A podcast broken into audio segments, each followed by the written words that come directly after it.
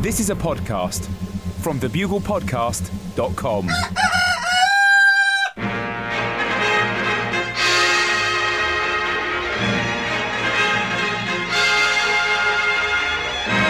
The Bugle, audio newspaper for a visual world. Hello, buglers, and welcome to issue 239 of the world's final remaining objective, unbiased, and verifiable source of lies, The Bugle, audio newspaper for what now seems to be a conclusively visual world. I'm Andy Zaltzman, live in London, city of a million paving slabs, probably more, still early days in my counting project.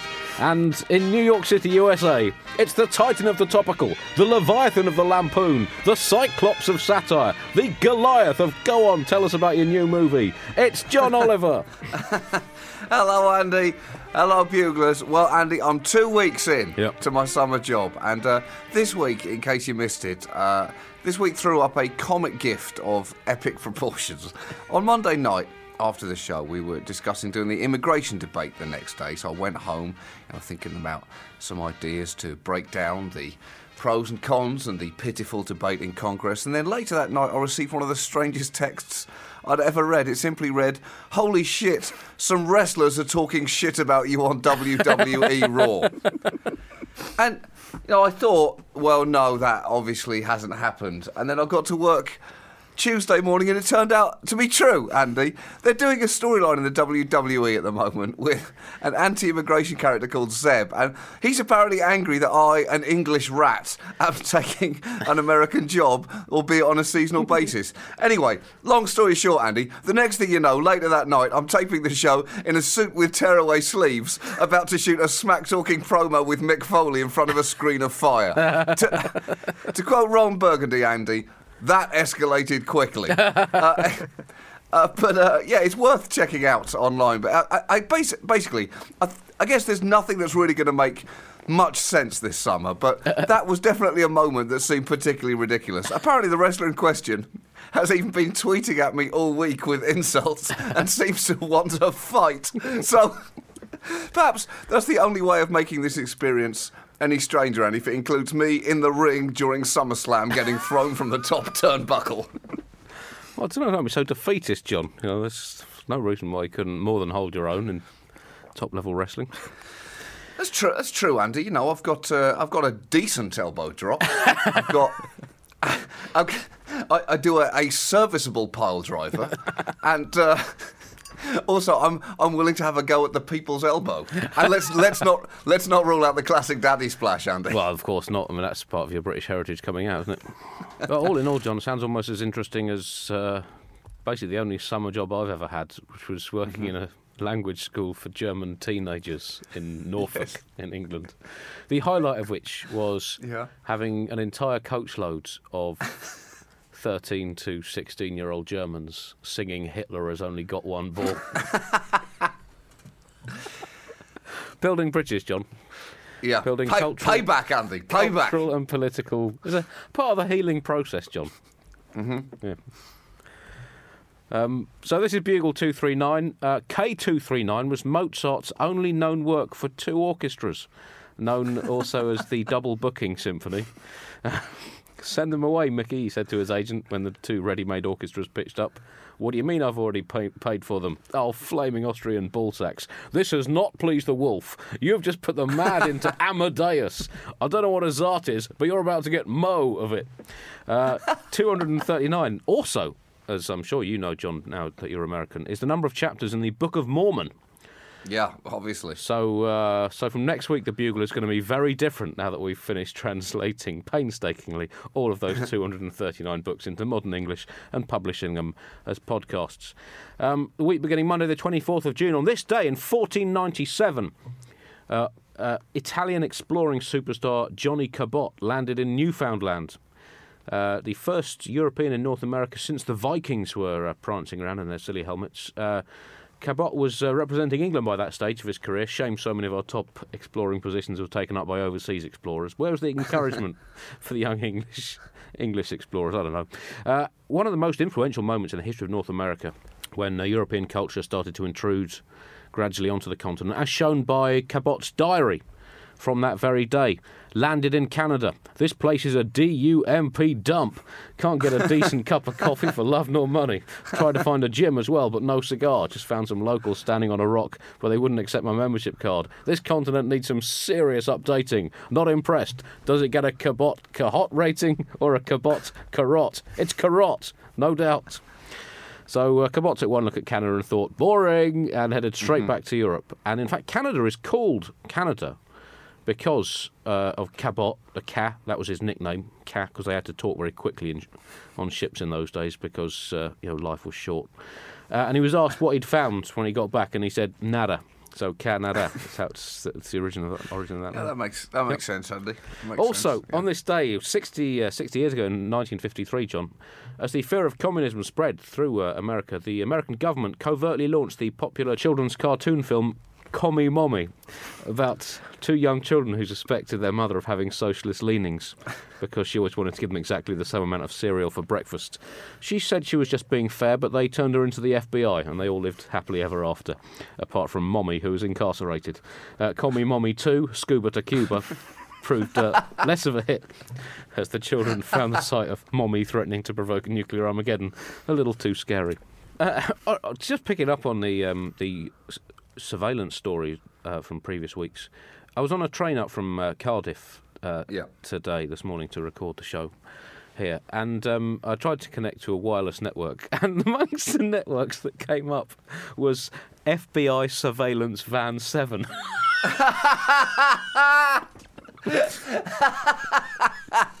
Which was somewhere on the outskirts of Swindon. Either- Okay. I mean, either right. someone just entertainingly named their own their own network FBI surveillance van. In which case, congratulations. Maybe they were the seventh person in the Swindon area to do that, or there was an actual FBI surveillance van. Yeah, and in the interest of transparency now, they have to call themselves Yeah. what they are. Well, that's double bluff, isn't it? Because uh, you know Yeah. it sounds so obvious. People assume, oh, that can't be an FBI surveillance van. Um. Uh, now, uh, this w- this week, this Thursday, uh, if I may plug a gig uh, at the Underbelly, Thursday, the twenty seventh of June. It's just me versus a microphone. We're all possibly on the same side. Uh, do come along. Uh, tickets are available on the internet if you look up me and Underbelly in London. There's a political animal on the 11th of July as well. Section in the bin this week. Heartwarming stories, special collection we've put together of how people who've taken out a Bugle voluntary subscription at thebuglepodcast.com have seen their lives transformed for the better, uh, including this uh, from uh, Mergil Renoc from somewhere in France, who explained Before I took out the Bugle voluntary subscription, nothing was going right for me. I was lonely. I hated my job as a concrete describer for the local construction sales firm, and I kept dropping my baguette on the floor, so I was permanently hungry. But as soon as I decided to help save the Bugle in April this year and took out my Bugle voluntary subscription at thebuglepodcast.com, it was amazing. Things started happening. I got a job flying aeroplanes for fun.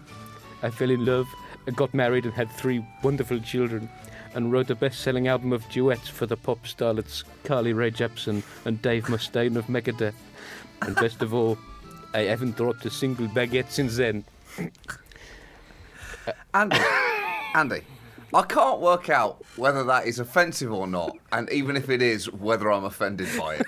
That is, that was a confounding 45 seconds. Also, you might be the only person that makes a Parisian accent sound South African. Well, she spent a bit of time there. oh, that's oh, that's in which case that is a deep accent, Andy. That's right, yeah. I've got into the part. And this uh, testimony came from Hubert Limplog of Horny Junktown, Mid Dakota, who tells us I'm an astronaut. Before I took out my Bugle voluntary subscription, my homemade rockets had a 0 for 34 record at getting me into space. Quick update I'm now 1 for 35. Hello from Venus! Worth every cent of the recommended couple of dollars or quid a month to keep the Bugle free and independent. Uh, I'd say by clicking uh, this, the hashtag Save the Bugle link at thebuglepodcast.com. Please send food. I did not legislate for this going so well. And oxygen. this place aggravates my asthma. So you can join them too, Buglers, and have your life turned around at thebuglepodcast.com. Right, I think that's quite enough plugs for one show. You going to mention the cricket? Oh, actually, no, sorry. Uh, quick update on that. That's not enough plugs for one show. On Wednesday this week, we're recording uh, episode two of The Greatest Test. Um, so if you're a cricket fan in the Essex area, come to Chelmsford for that and uh, keep downloading it. We're dominating the iTunes podcast charts. And now that everyone's stopped listening, top story this week G8 Summit! Um, it was the G8 Summit in Ireland this last week, Andy, and it played out like any of the regular earth shatteringly important G8 summits in the past. Eight leaders enter, Andy. Eight leaders leave, having achieved very little in the process. At these summits, always seem to be a sequence of photo ops of people shaking hands, uh, then a series of discussions about having discussions, and then a sequence of photo ops of standing in a group together. At the end of which, it's always claimed that relationships have improved, with the only evidence being that no one was wearing ties. And that's basically it. That's basically how every G8 summit goes. Uh, protesters in Ireland showed up in big paper mache heads of the leaders. Uh, which seems very much to be the standard protest move now, Andy. You make a huge head version of someone, and then you walk around waving like a satirical side bottom. Uh, there was there was one Irish woman uh, who was captured on TV who was interviewed sitting at the side of the road in a garden chair, uh, who I think had the best complaint. As the motorcades went past, she looked at the camera and said, "This is all costing so much money." Why can't they do what we all do and just stay home and Skype? I mean, she raises, you know, an interesting point, and not a good point, but an interesting Yeah. point. And you know, in, in many ways, those are the best points. Well, I mean, I, I don't see why they couldn't. Well, they couldn't do that. I mean, that, I get everyone. I mean, they could just open it up to the whole world, then, couldn't they?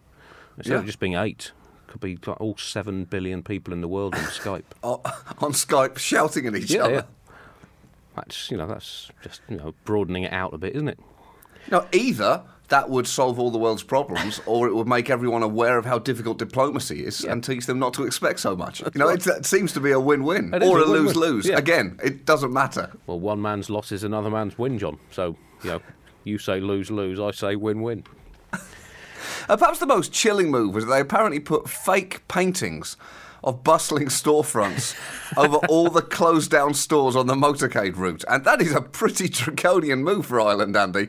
I do hope they let the Irish people keep the fake shop front so that they too could live under the warming illusion that Ireland's economy is not completely f- That sounds like the kind of thing that the North Koreans would do and is- would be it is- rightly lampooned for. Yeah, it's absolutely amazing. Did you see it at all? I did see yes, just all one picture Yeah. in the uh, paper. It was yeah. just it. It was it was really chilling seeing kind of people walking past it, going, "There's no way. There's no way they're doing something that. Oh, I, I guess they're treating us with complete contempt." That's what international politics is all about, though, John. Giving the Yeah. illusion that things are not nearly as shit as they actually are. I guess that's true. I guess that's true. Uh, they, they, I guess they were just doing to those storefronts what they're trying to do to the world. Uh, security was stepped up, understandably, with the U.S. Secret Service uh, apparently apparently trying to blend in by using tractors and posing as farmers. Now. Locals apparently said that it wouldn't be hard to recognise them as the US Secret Service because, and I quote, their tractors were new and shiny. oh, Really?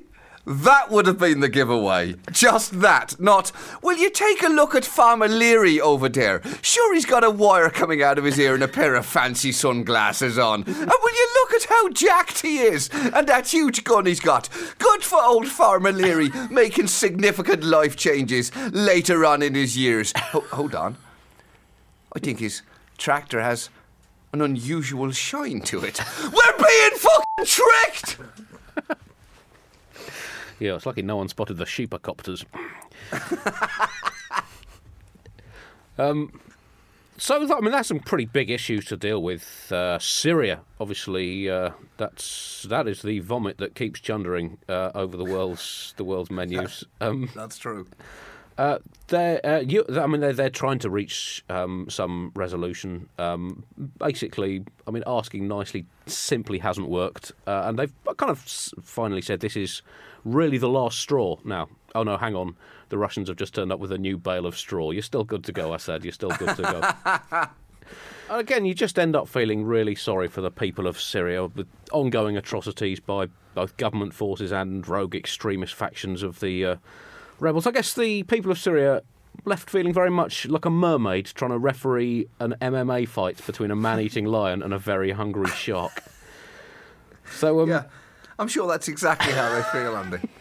I think you might have just you just might have successfully put yourselves in their shoes, Yeah. their blood-soaked shoes.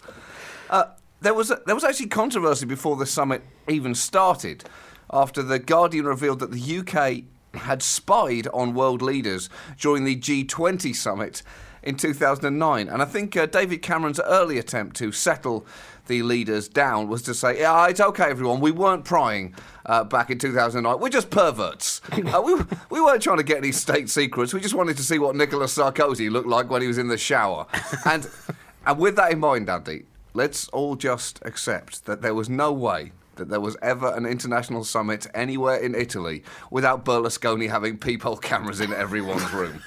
That's just a fact. In fact, President Clinton even admitted that he had spied on leaders back in 1994 in Miami when this news came out. And the technology back then was basically nailing CIA agents into the ceiling of hotel rooms and having them lower down a microphone whenever anyone was talking.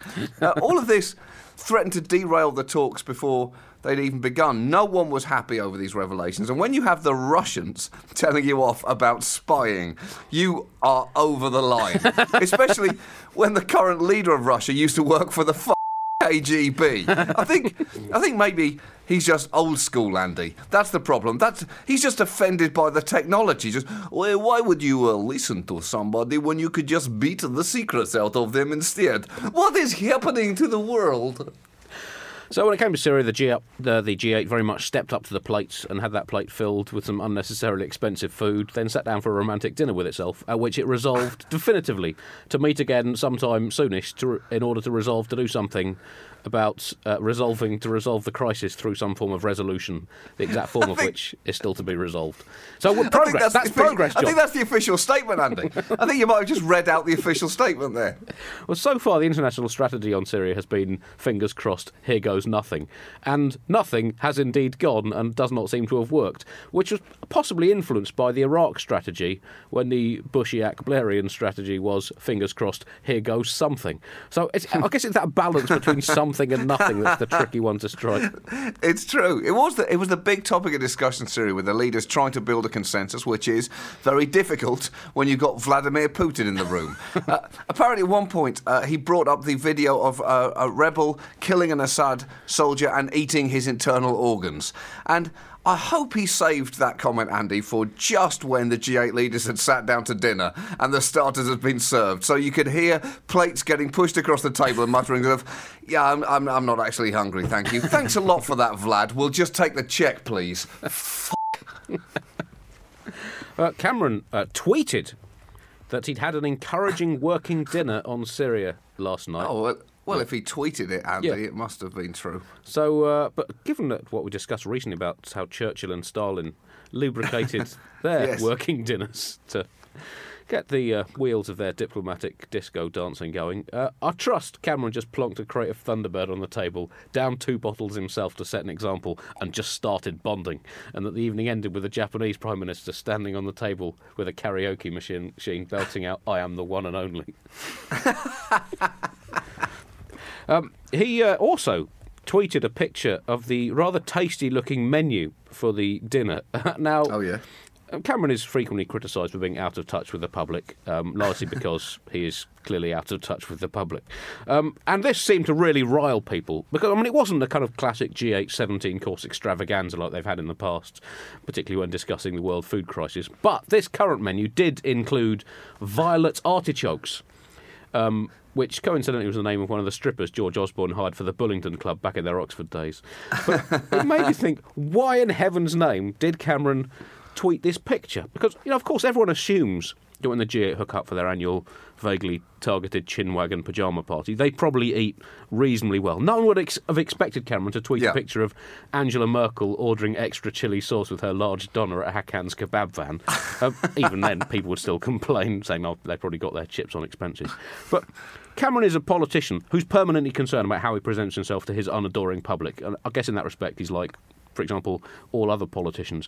But it does raise the possibility that the reason he tweeted this menu to show that he was having Kilkeel crab, prawn, and avocado salad, followed by fillet and shin of Kettyle beef with violet artichokes, was that he actually considered this meal a bit plebeian by his usual standards. And wanted to show that he's just like ordinary people. He will eat other beef than Wagyu beef, albeit reluctantly. if you cut him, does he not bleed? Yes, I mean, the blood's a bit bluer than some, but that could be a dietary issue. But And, and well done to him for not including the hashtag with the tweet. Hashtag can't believe I'm eating this slop. So, man of the people, John. Look, I'm eating your peasant food. And I'm sure the displaced masses of Syria were delighted that the G8 had an encouraging working dinner two years Yes. after their, their living hell began. I'm sure they were all huddled around their Twitter accounts. it's happened! Yes! Peace in our time! Uh, another big issue at the summit was tax. Um, and uh, they came out again saying, "Oh, we are going, we are so going to stop uh, massive tax evasion. We are really going to stop this," which is basically what they said about four years ago as well. And it doesn't seem to have happened uh, in that time, as I've quoted before, John, the uh, great philosopher and West Indian cricketer Sir Vivian Richards, a man who batted so imperiously it looked like he was about to announce that he just conquered Gaul. Um, Will this prove to be a case of shooting the horse after the door has bolted? Uh, well, in this case, that might be appropriate because economically, with the horse representing the public and the door the protection they might have expected from their governments, and the gunman being the harsh expediencies of global capitalism's profit imperative. So maybe this is shooting the horse after the door, or maybe the more prosaic common version, the shutting the stable door after the horse has bolted. Now, uh, I mean, again, this is basically what's happened. That horse proved to be a pretend horse made of wood, and inside it were a load of top level bank executives who then burst out, caused total havoc, and built themselves a new golden stable somewhere in the Cayman Islands. So, w- whether it actually works, John, uh, remains to be seen. Uh, Cameron hailed the leaders' agreement on tackling both tax avoidance and ransom demands, which are basically two fingers in the same V sign. Um, two unnecessarily spicy jalapenos on the same provocative pizza. I don't know what it means, but it sounded right, Andy. Isn't that what Moses said after carving the Ten Commandments?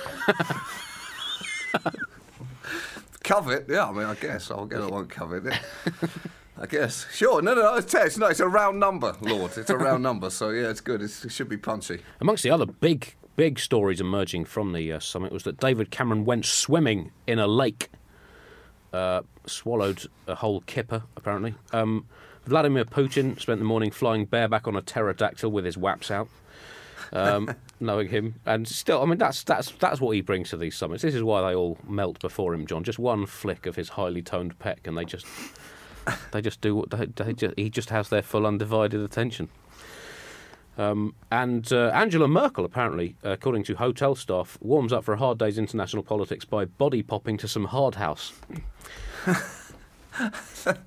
That is a sentence, Andy, that I never thought was going to come out of your I face. don't- I Even without the yeah. Angela Merkel bit of it. I don't really know what it means, but it sounded right. and uh, apparently, uh, President Obama, who uh, repeatedly called George Osborne by the wrong name, called him uh, Jeffrey Osborne, which is the name of a soul singer.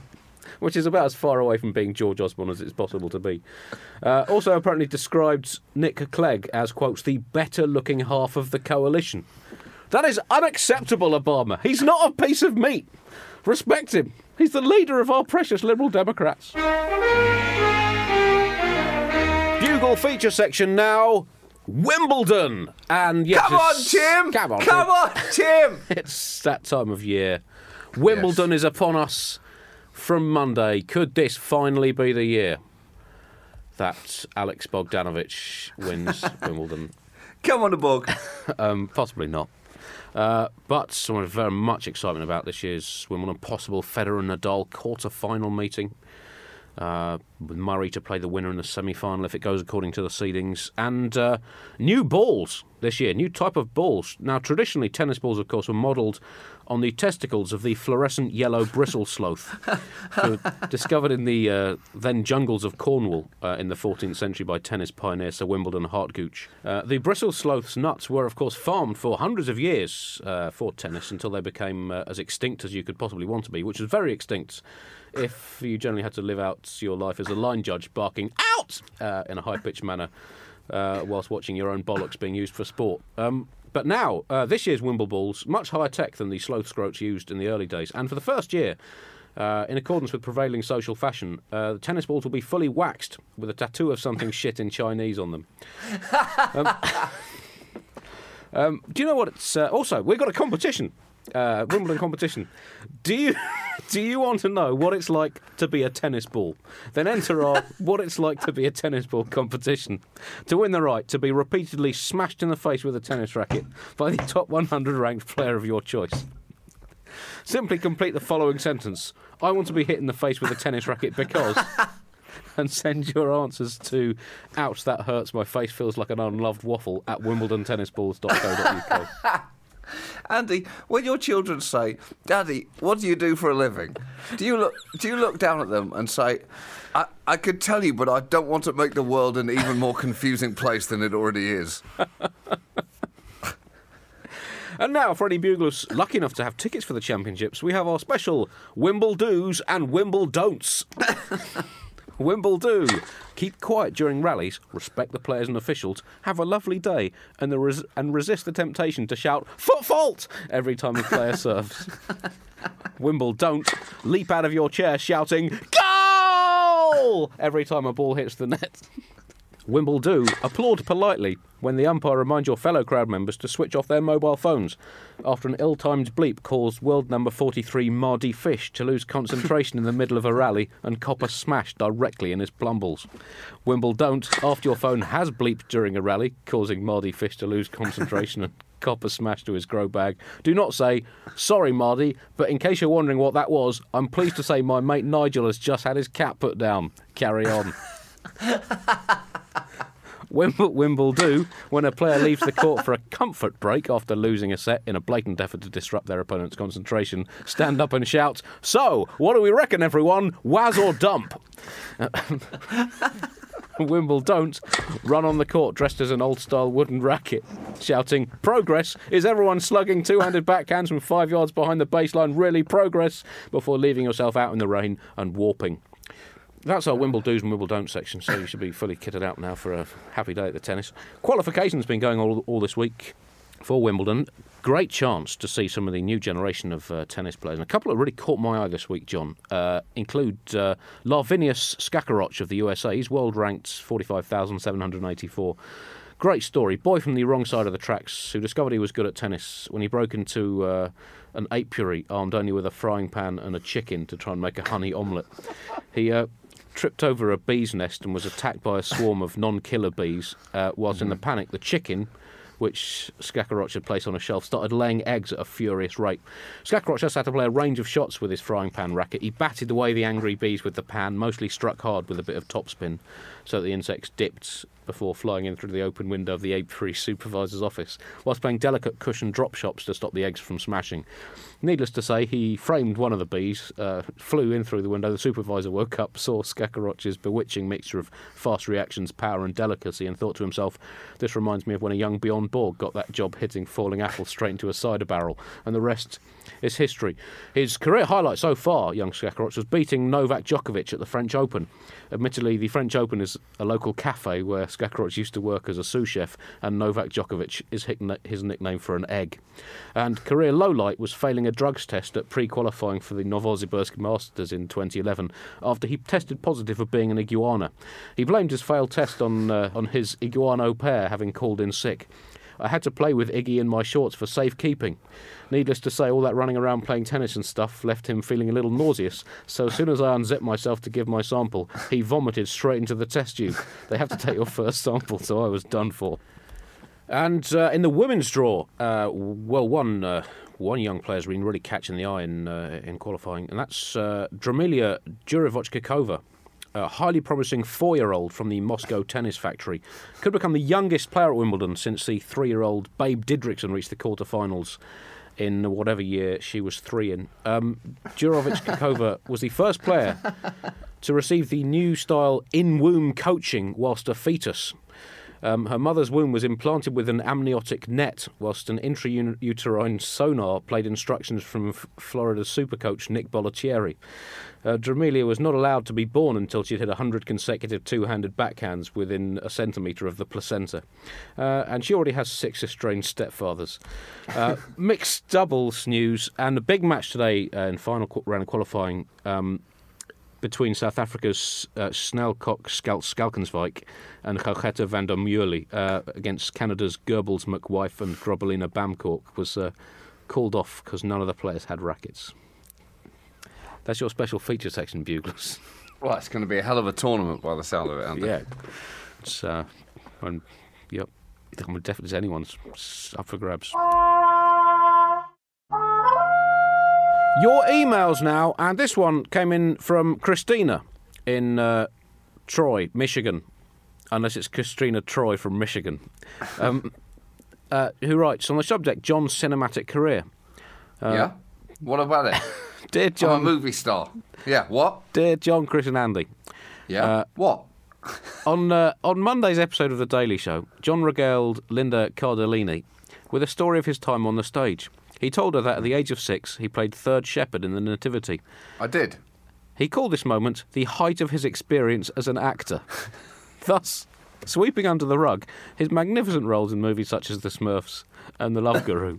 I mean, Fair point. well, I don't know if I you're sweeping it under the carpet. It's just putting it in its right context. I'm not. no, no, Andy. No. Listen, what happened was I was talking about the stage.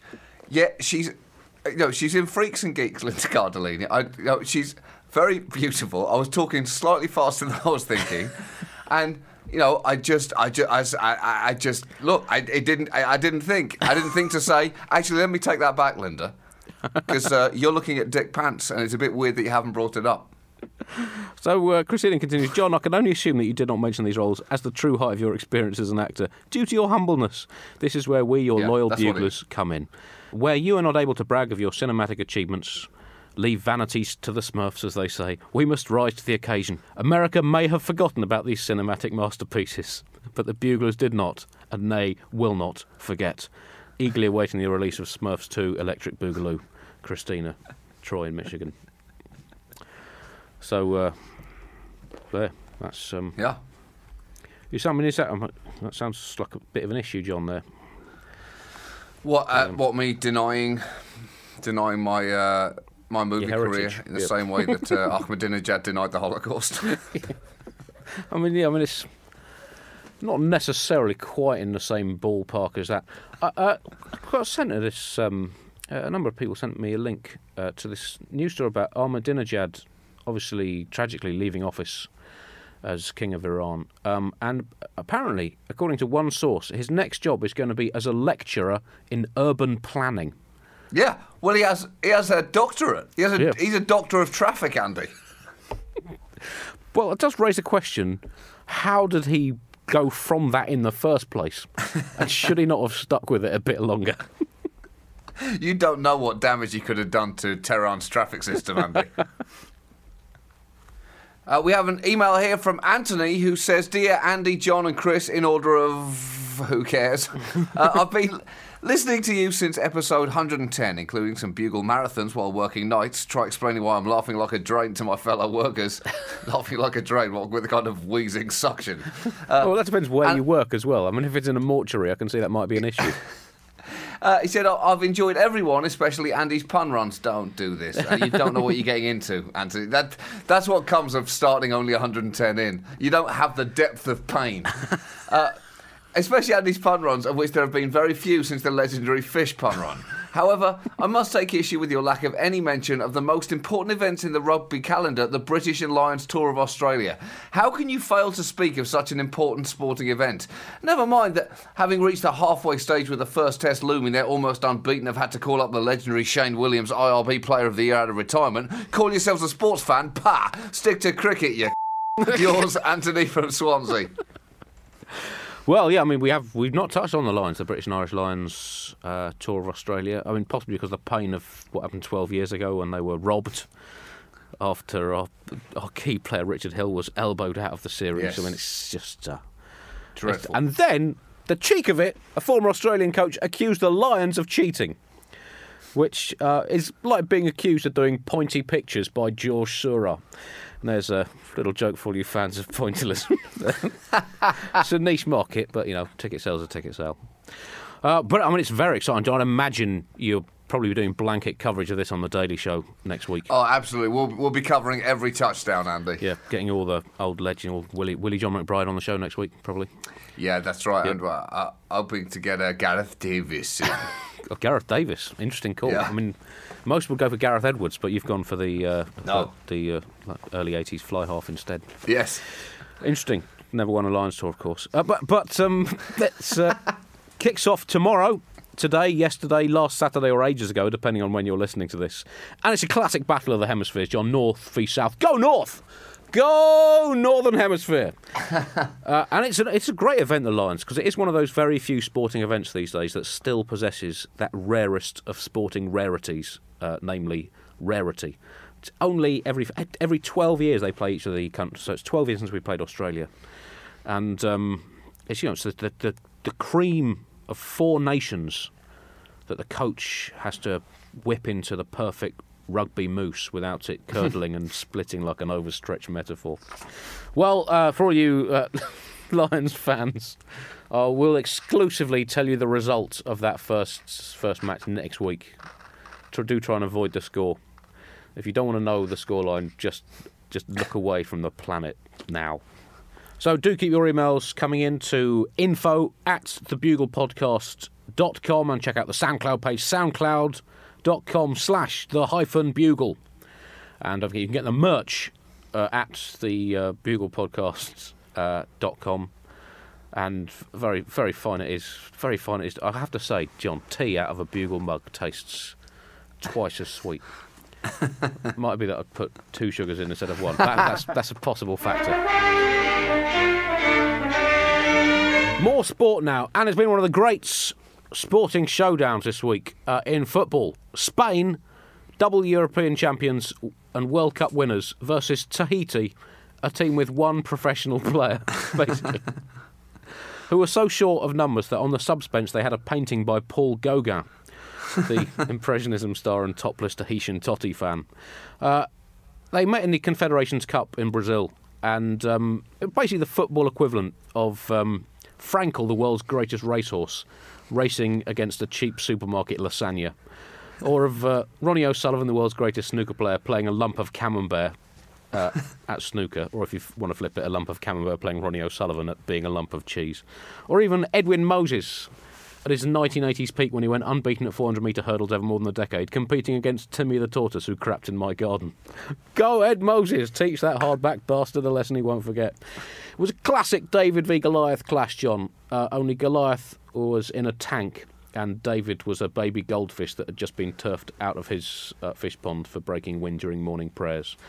And Julie, uh, Gol- Goliath won 10 0 uh, despite the Spanish manager pledging that his team would try not to score too many goals, which is an unusual thing for a football Yeah. manager to say before a game. Ten 0 but uh, great. I mean, I think I think I think world sport needs more Tahiti Tahitian football teams. I think um, I mean the the. Uh, I think the NFL would be definitely improved by having a team that just got absolutely mashed every single week by about 150 points, preferably of Tahitian school children. uh, so that's that's it for this week's Bugle 239. We'll be back uh, with Bugle 240 next week. Uh, thanks for listening again, John. Good luck uh, on the show again Thanks. again this week. I mean, you're, you're I'll try. I mean, it seems to have gone pretty well so far. I do hope you're setting it up for something really spectacular in your last week. I mean, the possibilities are endless. In fact, Yeah. maybe we should open up a new email thread. How should John Oliver That's- that's a conduct good idea. his final show on the Daily Show? When is it? The end of It'll be sometime. In August? It, it'll be middle of August. Yeah. So, because I mean, it, it's almost like you're doing it just suspiciously too smoothly at the moment, John. Oh, any suggestions welcome Yeah. for how to put this thing up in a ball of flames. Do send them in to info at thebuglepodcast.com and bear in mind that the American Secret Services will be reading all of those emails, so just be slightly careful what you say. Until next week, Buglers, goodbye. Bye!